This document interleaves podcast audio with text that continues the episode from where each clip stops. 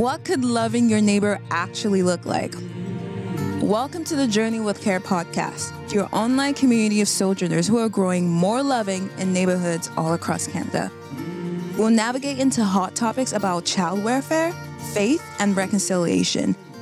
Be challenged with real-life stories and honest conversations that will inspire you to love others well. We're glad you've joined us on this Journey with Care. Hello, welcome to another episode of Journey with Care. My name is Johan, and I'm your host for today's interview. On today's episode, I'm going to have a conversation with my friend Jared Ross. I met Jared back in 2016 when I was with a team helping out at a youth conference in Eston, Saskatchewan. My first experience with Jared was seeing this young Indigenous fellow step up to the mic in one of the sessions and shift the atmosphere in a room as he began to sing. I remember turning to a friend beside me, and our eyes were big, and we both understood what each of us was thinking. This guy has something. He is anointed and has a gift and calling on his life. Jared and I have had relatively short meetings and conversations over the years. I'm excited that I actually get to sit down and hear his story. Jared, welcome to the Journey with Care podcast. Oh, thanks for having me. Now, the plan is to have two different conversations with you over the next few episodes. In this one, I really just want to get your story and maybe help us as a church, as the larger church, to understand some of those moments in your life that have influenced your pursuit with the Lord and the calling on your life. And maybe in the next episode, we'll have a conversation around your ministry and your heart for your people and how the larger church can journey alongside with you. All right, so let's go back. Tell us a bit about your journey. Where did you grow up? What was your home life like? So grew up in Cross Lake, Manitoba, which is about a 8-hour drive. Sometimes you can do it in 7.5. But I think just what a normal life looked like. Actually, Cross Lake is called Pemichikamakri Nation, so that's where I grew up. Everybody probably knows where it's from because we have a famous guy who's from there named Ernest Moniez, initially called King of the North, apparently, but he's my grandfather. What was he famous for? Well, he's a famous Indigenous singer-songwriter, so he writes like old, sometimes, I think his first album was originals that he wrote, and most of the stuff he sings is like gospel tunes, and so I think that's like part of my half family where the music comes from, for sure. Also, we're famous for having a NHL player, Brady Keeper from Cross Lake, Manitoba. Plays for the Vancouver Canucks now. Oh, nice. Yeah, so that's what we're known for at the moment. I think we're very proud of those two. But just growing up in Cross Lake, what a normal day looked like if we're not doing school from like 9 to 3. I think just around the house, I was used to just growing up with my grandmother and my aunts and uncles in the same house, about maybe 6 of us living there in a 5-bedroom place. Wake up to grandmother either smoking fish or she's making fresh bannock each time I wake up. So like there was always food for one thing I remember, but bannock was kind of a normal thing. I was glued to the TV when I was young, so I didn't really get a chance to experience like... My family does hunting, my family does trapping, but at the same time, I was glued to the TV. So other than food being baked around, we always had visitors over. It's a big thing in my grandmother's place. It's just hospitality was one thing. And we had a ton of visitors. We had a lot of food, a lot of family gatherings. We watched a lot of movies as a family too. So like movies were a big thing for us. Like I remember Home Alone being a big thing around Christmas. All of us gathered around to watch that or any other movie that was being put on a local channel that was still in theaters or something like that, or just came out on DVD or VHS at the time. We used to get together as a family and watch those. So did you grow up with any siblings around you? And yeah. Before I knew they were my brothers, I went to school with 2 of my siblings. So brother Lyndon was the first one born. I was the second one. And Dusty was the young one. That was before Harlan was born, which is my other brother from my dad's side. I went to school with these guys, and we became friends, but this was before I knew they were actually my brothers, because their dad was my dad. But, yeah, my sister, Marilyn, was born, I think, when I was about maybe 8 or 9, so she was the first sibling I had growing up around my grandmother's place, and then my mom got married, second sibling, Nikki, but she mostly grew up with her in Brandon, Manitoba, so I used to travel there when I was 13 just to get away from the reserve for a while. Dad thought it would be good for me to experience what city life was like at that age. So 12-hour, 13-hour travels from Cross Lake to Brandon was kind of the thing for 3 summers. And my little brother, my youngest one, Ken. But I grew up with all 3 of them running around the house when we were young. But on top of that, we had a lot of cousins too. So like we had a lot of them running around. So I feel like I didn't just have 6 siblings. I felt like I had over 50 sometimes. So what would you say was the role that you played in your household? My family tells me like I'm the youngest sibling of cousins. Like I was the first one born out of all of them. So I think that first role model thing was given to me, like you're kind of the oldest, so you need to set an example in some way. So I think they always reminded me that I think they were kind of just like proud in a way. They just used to tell me, yeah, Jared's the like first of the youngest siblings of cousins, so like he's the first one and he's doing this stuff. And it wasn't until I became a Christian they put me more on a pedestal I didn't want to be on, where it's just like I didn't want them to be like, okay, he's a Christian, so follow his example, you know, he's not drinking, he's not doing this or something like that. So I remember that. So just like even now, what I feel is my role as being the oldest cousin is just being there for them when they need me, just to be a listening ear if they need to talk to me. Most of the time it's just like you move away for a while and my cousins usually just like shake my hand when I come home. Or before it used to be like we used to tease each other and stuff like that. But I think now that in some way we got older, it's just always handshakes. But at the same time, I just want to let them know, you know, I'm still your cousin. You know, you can talk to me about anything. And I just want to be there for each and every single one of my cousins, my siblings, just to be that person they can talk to and listen to. Because, you know, I went through a lot and I feel like my story is mostly like I went through some things that a kid should never go through. And that's kind of just what I want to be for my cousins, where like, hey, whatever you have going on, I understand. But if it's like hard drugs, I never touch that stuff. But at the same time, just like help me understand what you're going through and why you're doing what you do, you know, stuff like that, just being a listening ear. So you said you became a Christian at some point, and that's kind of where they set you on a pedestal. Did you feel the pressure of that from your family? I mean, I'm not sure if they ever put me on that, but I think personally, for me, I was just like, I didn't want to be on that if they tried voicing it to them. But yeah, I think when I became a Christian, I think I was the first one to convert to Christianity, because my family is mostly from like a Roman Catholic and United background. And I think what I remember mostly from that, going to church with them, was just like, it's usually on occasions. Christmas, they had mass, so we went to that as a family. I think just like prayer was introduced to me from my grandmother. She always prayed during the bigger meals like Thanksgiving or Christmas, stuff like that. And so like I was introduced to Jesus at a young age. But I remember going to a Sunday school, the reserve, and we just colored a picture of Jesus. I was just like, I don't know what this is about. And we just saw pictures of him where he's like white, blonde hair, blue eyes, you know. So that was my first introduction on that. But yeah, it's again, coming back to being a Christian and the pressure, I think it was just like understanding the gospel at a young age. And it's just like, it's not about religion, it's about relationship, obviously, for one thing. But at the same time, I'm like, you know, I still make mistakes. I'm not a perfect person anymore or something like that. The pressures of being a Christian at that age was just like, I still make mistakes. I'm still the same Jared. I'm not just like one and done Christian. And, you know, sometimes you slip a curse word when you're driving in Winnipeg, or you get frustrated, your patience runs dry sometimes living in a city, and you know, little things like that. But so let's go back. Tell me that story about when you decided to make that decision to follow Jesus. One of my best friends, Nathan Halkrow, came into my life when I was about 17. I went to a metal show and it was his band, and they used to do a bunch of free shows on the reserve. But I remember meeting him, and he was like completely different than what I would expect, because metalheads, they're usually like tough, but this guy was all smiles, and I was just like, dude, you're not the person I expected you'd be. And then we went on a Canadian heritage trip in our high school. We went to like Montreal, Toronto, Ottawa, and Quebec.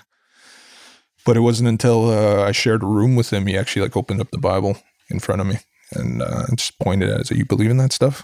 He's like, yeah, I'm a Christian. And it was from that trip on, like we did a lot of walks on the reserve, and he started sharing his faith towards me. And I think most of the times, like I always had a belief in God ever since I was like young, walking home, I was always scared to walk in the dark. So like I had to talk to God or something like that. So I always believed, but it wasn't until he shared what the gospel was and who Jesus was. And I remember asking him, like, can Jesus forgive you for this? Can Jesus forgive you for, you know, swearing or smoking cigarettes or drinking like this and that? And he made it very clear that Jesus forgives. He's a loving father and this and that. And he started sharing me about Eston College and Encounter and what the worship was like, because on the reserve, I was so used to not seeing youth in the church. And he was telling me about some youth raising their hands, dancing at the altar and just experiencing freedom in worship. But yeah, it wasn't until I met him I was introduced to the gospel. And I think when I was 18 to 19, that's when he shared his faith, and I gave my life to the Lord when I was 19, which was March of 2012. I think it's marking close to the 10-year or 11. Yeah. You said growing up, you went through some things that no one should have to go through. Are you willing to share what some of those things were? Yeah. Yeah. I think this is where it just gets more vulnerable, and I'm usually an open book and I don't mind sharing about it. But yeah, I think one of the things for me was, you know, we learned about residential schools at a young age in the educational system. We were all taught about that. And it wasn't until I got older that I realized that, you know, even though we didn't attend residential schools, we kind of, you know, got the bad fruit of it. It was still in our house. Mostly my family members who did go, you know, abused alcohol sometimes. And I remember waking up to a bunch of partying. I think that's how they just dealt with the pain and trauma from it. And in the comfort of my own grandmother's house, like I was sexually molested by my cousin. And I think that brought a lot of confusion and a lot of anger. But it wasn't just my cousin. I dealt with it from a friend of mine too. And I think just the closest people who I thought would be the ones protecting me actually did that stuff to me. So like, I think that brought a lot of confusion and anger. And on top of that, there was like a lot of bullying at school. I was initially known as the gross kid in school at a young age. I think like just dealing with such, growing up in a house where I had a grandfather, like I don't blame him for this, but I was exposed to pornography, I think at 7. He was watching it in the living room and I was sitting there not knowing what was going on. I was just watching cartoons like 5 seconds ago. And then he just switched the channel. I remember my grandmother coming and just yelling at him, just saying like, why are you watching this? He's sitting there. And I was just like, I don't know what's going on. But like monkey see, monkey do, you know, you get curious. You didn't have a mom or like, I didn't have my mom or dad around when I was young. So I had my aunts and uncles. So no one taught me about what sex was or birds and the bees and what to do, what not to do. So like I had a next door neighbor and we just did some things we weren't supposed to. And I remember losing my innocence at the age of 9, 8. And that was such a young age just to experience what sex was, and waiting till marriage. I didn't hear any of that stuff. So some people caught wind of who I lost my virginity to, and she was known as the gross girl in school. And I became that instantly. So all my friends who were girls turned against me. And, you know, on top of that, bullying from, I think like grade 2 to graduation, basically. I had problems with women in general because I didn't have my mom around, and dealing with that earlyhood trauma of losing my innocence and dealing with the sexual molestation from cousin and friend. I was just like very angry. So the way I dealt with it was just smoking cigarettes and going out for sports. I felt like that was the only way I could release some tension that I was dealing with. But I think realizing like where I'm from and how much we hold on to such trauma that from residential school that I know I didn't go, but I felt like I dealt with the bad fruit of it, and it was in the comfort of my own home. And I feel like we're still dealing with this hurt that, you know, it takes more than just to pray it away or just being there, you know, but we definitely need a lot of healing from it. And I had to walk through that with God, and it wasn't easy, but he definitely was very patient. And I think just, I remember one day in college, he showed me a vision of residential schools. I remember there's a scene in that movie, Passion of the Christ. He was about to be whipped by the Roman soldiers. And there's one scene where he looks at the camera, and I was brought to that in a closed eye vision. And he brought me to his eyes, and I saw everything about First Nations people, like missing and murdered Indigenous women in his eyes. And I saw the residential schools, and I pretty much saw everything that the First Nations people gone through. And I came out of his eyes, and he said, tell your people I remember them. And then the whip came down, and I remember coming out of that vision, just bawling my eyes out. And that's when I knew like, okay, so residential schools weren't from you. And realizing in Revelation 7, 9 to 10, where it talks about, I saw all tribes and all tongues coming together and holding palm branches, and salvation belongs to our King. And I was like, well, this makes sense why you made us who we are. We're not to be ashamed to be Indigenous, to be First Nation, because initially I think the intent of residential schools was to kill the Indian and to not make them speak their language, and just, it's like, yeah, that wasn't from you. You know, you made us Indigenous for a reason. You want us to be proud, and you helped us and created us to live off the land. I feel like that's from you too, you know? So I dealt a lot with that, and him just showing me that stuff, it just gave me a lot of vision on, you know, being a Indigenous leader as well. Obviously, you've had a lot of dialogue with the Lord through this, even through that vision. Mm-hmm. So you've had to come through some healing. I mean, we still deal with things from our past, but what did that healing journey look like for you to get you where you are today? I think most of my healing journey came from Eston College. I walked through it there. I think the Lord showed me a lot going to that college. But I think it first started was when I first became a Christian. I remember coming home from Eston College Encounter weekend, and I remember just reading through the Bible, reading through the Gospels. I remember just reading from Matthew to John. There was this one in Matthew after he mentions, I think it's Matthew 5. It was after the Lord's Prayer. Right after that portion of Scripture, it mentions, if you forgive those who sinned against you, my Father in heaven will forgive you in heaven. And if you withhold that forgiveness, then my Father in heaven won't forgive you of your sins. And I remember in that moment, that's when he brought up my cousin molesting me. And I remember pushing away the Bible. I was like, why did you bring that up? Like, why did you bring that up? I remember just shaking, walking around my dad's trailer at the time. I was like, why? You know, why did you bring that up? I remember just asking that question a bunch. And it took me a while to like calm down. And again, just the Lord's patience. I felt like he was walking me through it, and he didn't have to say a word when I was asking him why. But I remember just sitting down, and I remember asking him again, like, why did you bring that up? And he said to me, like, okay, Jared, think about this. You were at Encounter and you experienced me. What was that like? You know, so he kind of reflected the time I gave my life to him. And I remember just like, well, I felt peace and freedom for the first time. You know, if I can better explain on what that was like, I felt like my birthday, New Year's, and Christmas rolled into one. And I was like, I've never felt that before. I never felt freedom. I felt like myself. I really felt truly I found who I was supposed to be. And I was just experiencing that forgiveness. I could never just, I feel like thank you's not enough from getting given it to Jesus. And he said, well, don't you think your cousin deserves that? Don't you think she deserves that same forgiveness? And I was like, well, yeah, of course.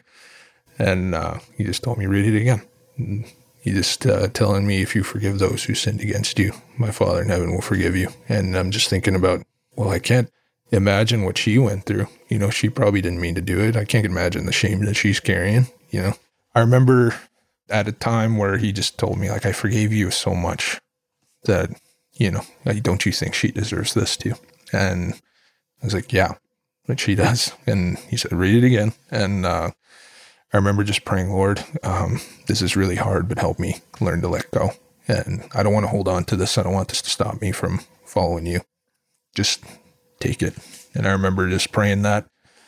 And it wasn't until actually last year, you know, he kind of reminded me, it's like, saying it to yourself is one thing, but you're going to have to tell her one day.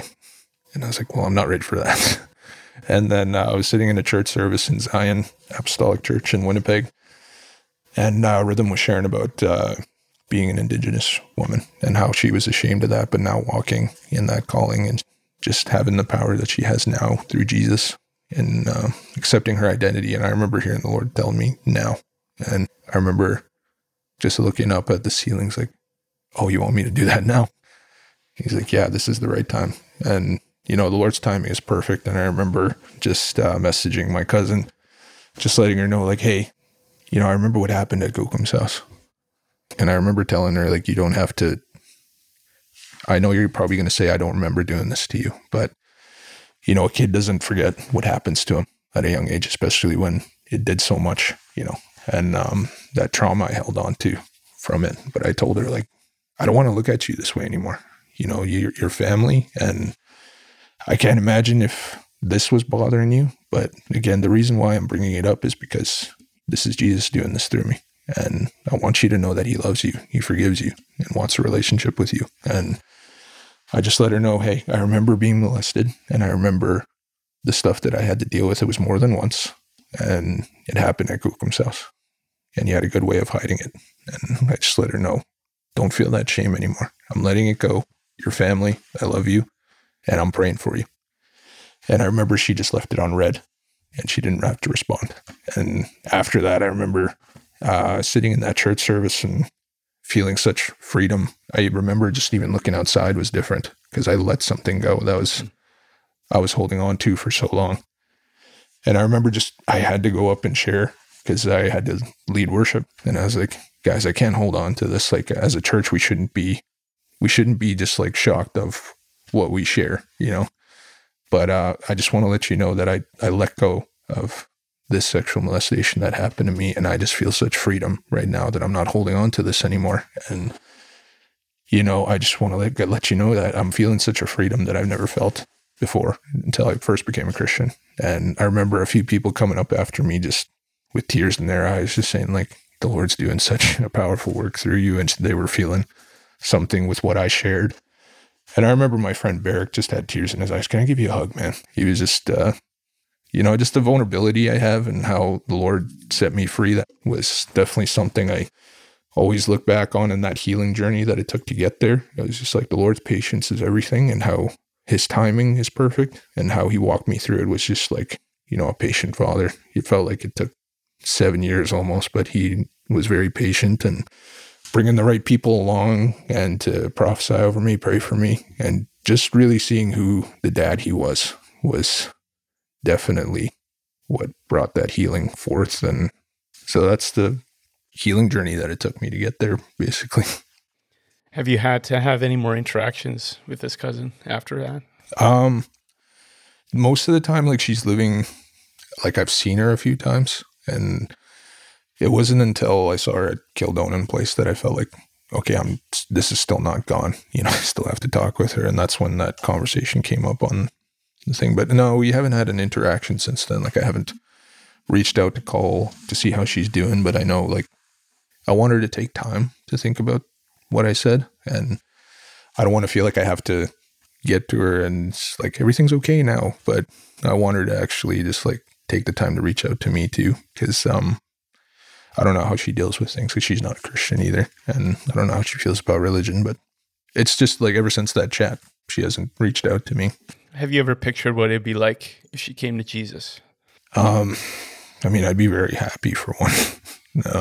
That's my ultimate goal, is just to see all my family saved, right? And if I pictured that, I just like, man, I can't imagine what the Lord would walk her through, and just to be that person for her still, you know, that Christian influence, just to let them know like, hey, what questions you have about Jesus, I can probably answer those for you. But yeah, that's one of the things, like, I'd be very stoked and very happy if she did that. And I'm praying for her. This just makes me think about Jesus, how we persecuted him, how we mocked him, and how we nailed him to the cross, yet he forgives us, and he prays for us. He intercedes on our behalf to the Father. That's just such a beautiful picture, and I love that story of forgiveness that you shared. Thank you.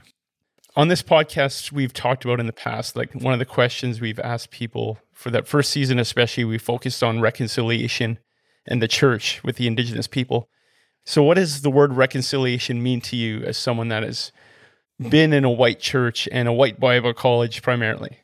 So I think, like, the reconciliation part, like, the way that I live my Christian life is like, I try and go by the word and what it says, you know. So ministry of reconciliation out of 2 Corinthians 5:18 about, you know, the Lord reconciling people to him, but also at the same time, we carry this ministry of reconciliation, and we're just pleading, come back to God, you know. And I think that's just the way I viewed reconciliation, was just like, okay, that's what I want for my people as well. And seeing that vision, and also just the revelation scripture that I mentioned, as just like the ministry of reconciliation to me just means like, you know, I want them to be healed from this trauma that came from residential schools. I feel like if we go through that and also just walk through that healing of what happened, but also just not carrying that shame anymore. I feel like we'll just see such a huge revival that comes out of the First Nations people. There's so many young people who are still walking through what I did and not getting the gospel in such a true form. And I feel like once they understand on the healing process, but also understanding the true gospel, I feel like the youth are the key to reach out to every youth in Canada. And I feel like this revival would just start from the First Nations people. I've been getting pictures and visions from people who got that for me, where it's just like, I just see empty war outposts of youth being, you know, these are callings that they have on their lives, and that we're just waiting for them to get to these empty outposts. And I feel like they're the key to be reached out, because there was so much of them dying from suicide and just saying, you know, my life's not enough. And just bringing that ministry of reconciliation is just like, come back to God. You know, that's just what I view as reconciliation, is just like taking time to heal more than just praying it away. Actually walking through healing with them is one thing. And yeah. So what would you say is one of the most misunderstood things about being an Indigenous young person in a white church primarily? Yeah. I think the thing for me from Eston College, I think nobody knew how to deal with what I was going through. I dealt with a lot of insecurities. I think there were times where, you know, I didn't go to class because I was dealing with so much shame. And at the same time, you know, just the way I handled things was differently because I was walking through healing and I didn't know how to, or nobody guided me on how to walk through it. And I think at that point, like, people started seeing me as like, okay, sometimes Jared doesn't come to class. Sometimes, you know, sometimes he makes inappropriate jokes. Like, there's a lot of leaders that are hearing like land stealing jokes. But like, I think one of the things that people don't understand is, like, we came from such a tight-knit community in Cross Lake, Manitoba, or even just like Oxford House or anywhere.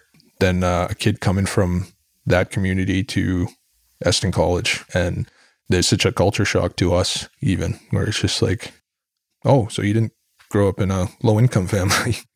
And I noticed right away, like, there's certain jokes that I made on the reserve that are not funny towards white people. And I was just like, okay, maybe I need to change my tone. And so like, the leaders saw and heard all this happening, and I felt like they didn't understand, okay, what is going on? And they probably just saw me as a kid who is, you know, on academic probation because he's not going to class and this and that, when really I was just like struggling to figure out, okay, how do I do this thing? You know, writing papers is a challenge, and nobody taught me how to write papers because our education level on the reserve is very different compared to what they're learning in Winnipeg or something like that. I remember being told from a teacher that we're on a grade 6 level and Winnipeg's on 10. Like, that's how far behind we are in our education.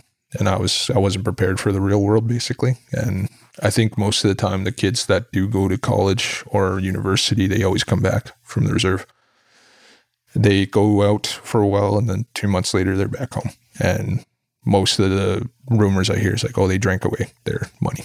When really, it's just like, no, they went through discouragement because nobody taught them how to write papers or this and that. So I think that was one of the huge things, where nobody understood what we went through and the culture shock that we had to walk through. Nobody taught us or prepared us for that. And I think that's what took time for me to realize. I think it took third year in college to actually figure out, okay, I can do this. I can actually write papers. I can manage to do this stuff. And I remember seeing a few Indigenous kids come from Oxford House or Thompson, Manitoba to Eston, and I saw their struggles, and I kind of saw a bit of myself too, where it's just like, I do want to help them, but I don't know them very well. Like, I wanted to help them walk through their traumas, but I didn't know them personally to call some stuff out, you know? So if that makes sense, I was just like, it took time for me to like get through that healing and get through what I was going through. And I voiced it so many times, but I felt like there were times where people weren't listening, or they were used to seeing Jared as who doesn't come to class. But it took time, and still I learned a lot from that too. A lot of character building for sure. So what happened around you that helped you overcome that? Like, are there some people that have sown into you, spoken to you when you were at college that helped you to? Yeah. I think Sean was one of them for sure. Like, going to him certain times before he left for Turkey, he was definitely like someone I talked to a lot. And I was letting him know like the dreams I was getting, or the callings and the visions that I was getting. And at the time he said, I didn't want to let you know that the Lord was calling you to be a leader. And he always wanted to rise up a leader from Cross Lake. So having him just to talk to was definitely helpful. Aaron Steinley was definitely a mentor throughout my years in college. So like having him was definitely helpful. Adam and Karina Tisdale were definitely like mother and father spiritual leaders in my life for sure. Cause Karina is the reason why I became a Christian. So like having them just to talk to and like them encouraging me attending college was definitely what got me through. And also Brian Fuller, Shelley. Shelley was definitely a mother figure. Just having everyone around me in college, like I felt like this is not fair that I have to go through this. I wish everybody in my community felt what I felt, you know? And I think one of the things about Shelley was just like she knew I was dealing with something. Just something as little as me walking into the cafeteria and her just smiling at me. It's like, how are you doing, Jared? And seeing that smile on her, I'm just like, Shelley, I'm dealing with so much shame. You know, I couldn't go to chapel last night because, you know, pornography, I hate it. And she's like, you know, I love you, right? Like she put her arm around me. Like, you're like a son to me. You know, none of that matters. You know, I just love you for who you are. And having her was definitely something I needed, was seeing her as a mother figure and having these people around me and them calling, you know, that's where I found my callings. Like, I feel like you're called the First Nations people. And then they were the source of my prayers. And Nathan Densley really saw that, where it's just like, dude, every time you pray, you're always bringing up First Nations people. And I feel like you're a pastor because of that. So having all these people really walking me through it and calling me to higher places for sure. I definitely needed that. And I think that's what helped me get to where I am now. That's good. And I think we'll get into more of that calling on your life in another episode that we're going to do with you. I just want to ask you two more questions. What keeps you up at night? What gets you up in the morning? I think what's been keeping me up lately was just worrying about finances, like every other person. I'm kind of living off of, support fundraising. And I remember just like most of September and October is like, how am I going to pay for this? How am I going to do this? And that's what's been keeping me up lately. It's just I'm a worrying bug most of the time. I feel like everything goes through my mind when I'm trying to sleep, and it's the worst thing. I feel like that's what's been keeping me up, but it's just like nothing to worry about. If the Lord wants me where I need to be, he's going to take care of me, right? But it's just holding on to that comfort. It's hard to let go sometimes. So that's what's been keeping me up. But what's getting me up in the morning is just, you know, living in a house of prayer, I'm just like so motivated to just pray most of the time. It's easy when you're around people who are chasing after the same thing. But I think just, you know, looking forward to what the Lord wants to do that day. But also at the same time, I'm trying to like treat a fatty liver. So like waking up, it's like, okay, what am I going to make today? I need to make something whole wheat. So like whole wheat pancakes, definitely. Coffee is one thing I love having. So it's like, those are kind of the selfish things where it's like, all right, black coffee, let's go right away. But yeah. So you mentioned you're raising support. So you're actually in a ministry in Saskatchewan, in Strasbourg. Mm-hmm.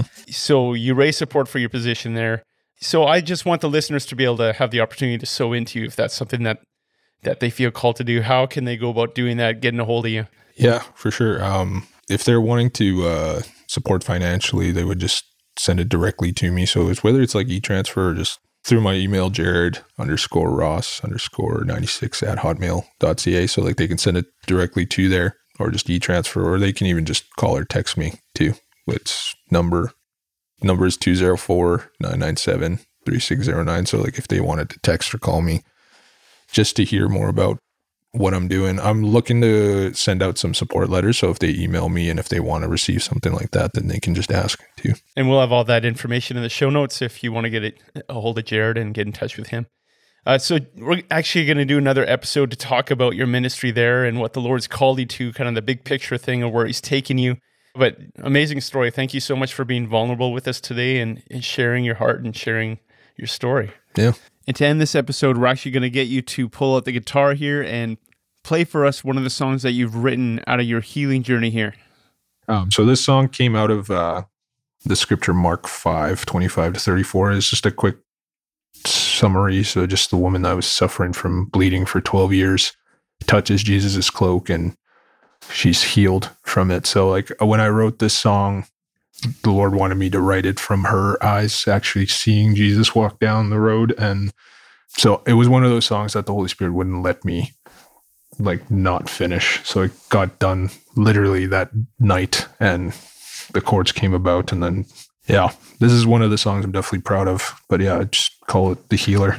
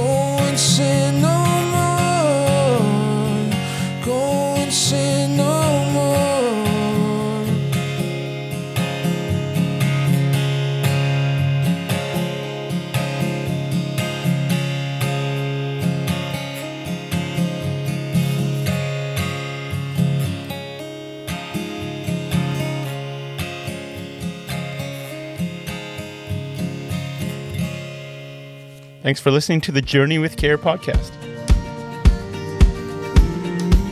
Thanks for listening to the Journey with Care podcast, where paths connect over real-life stories and honest conversations.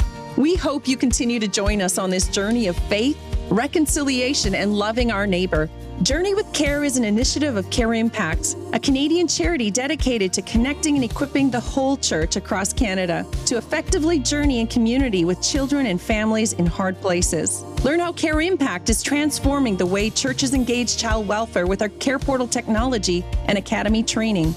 To support this podcast or learn more about us, go to careimpact.ca or follow us in the show notes. We're so glad you are part of this journey with us as we journey with care, even in the messy. Until next time.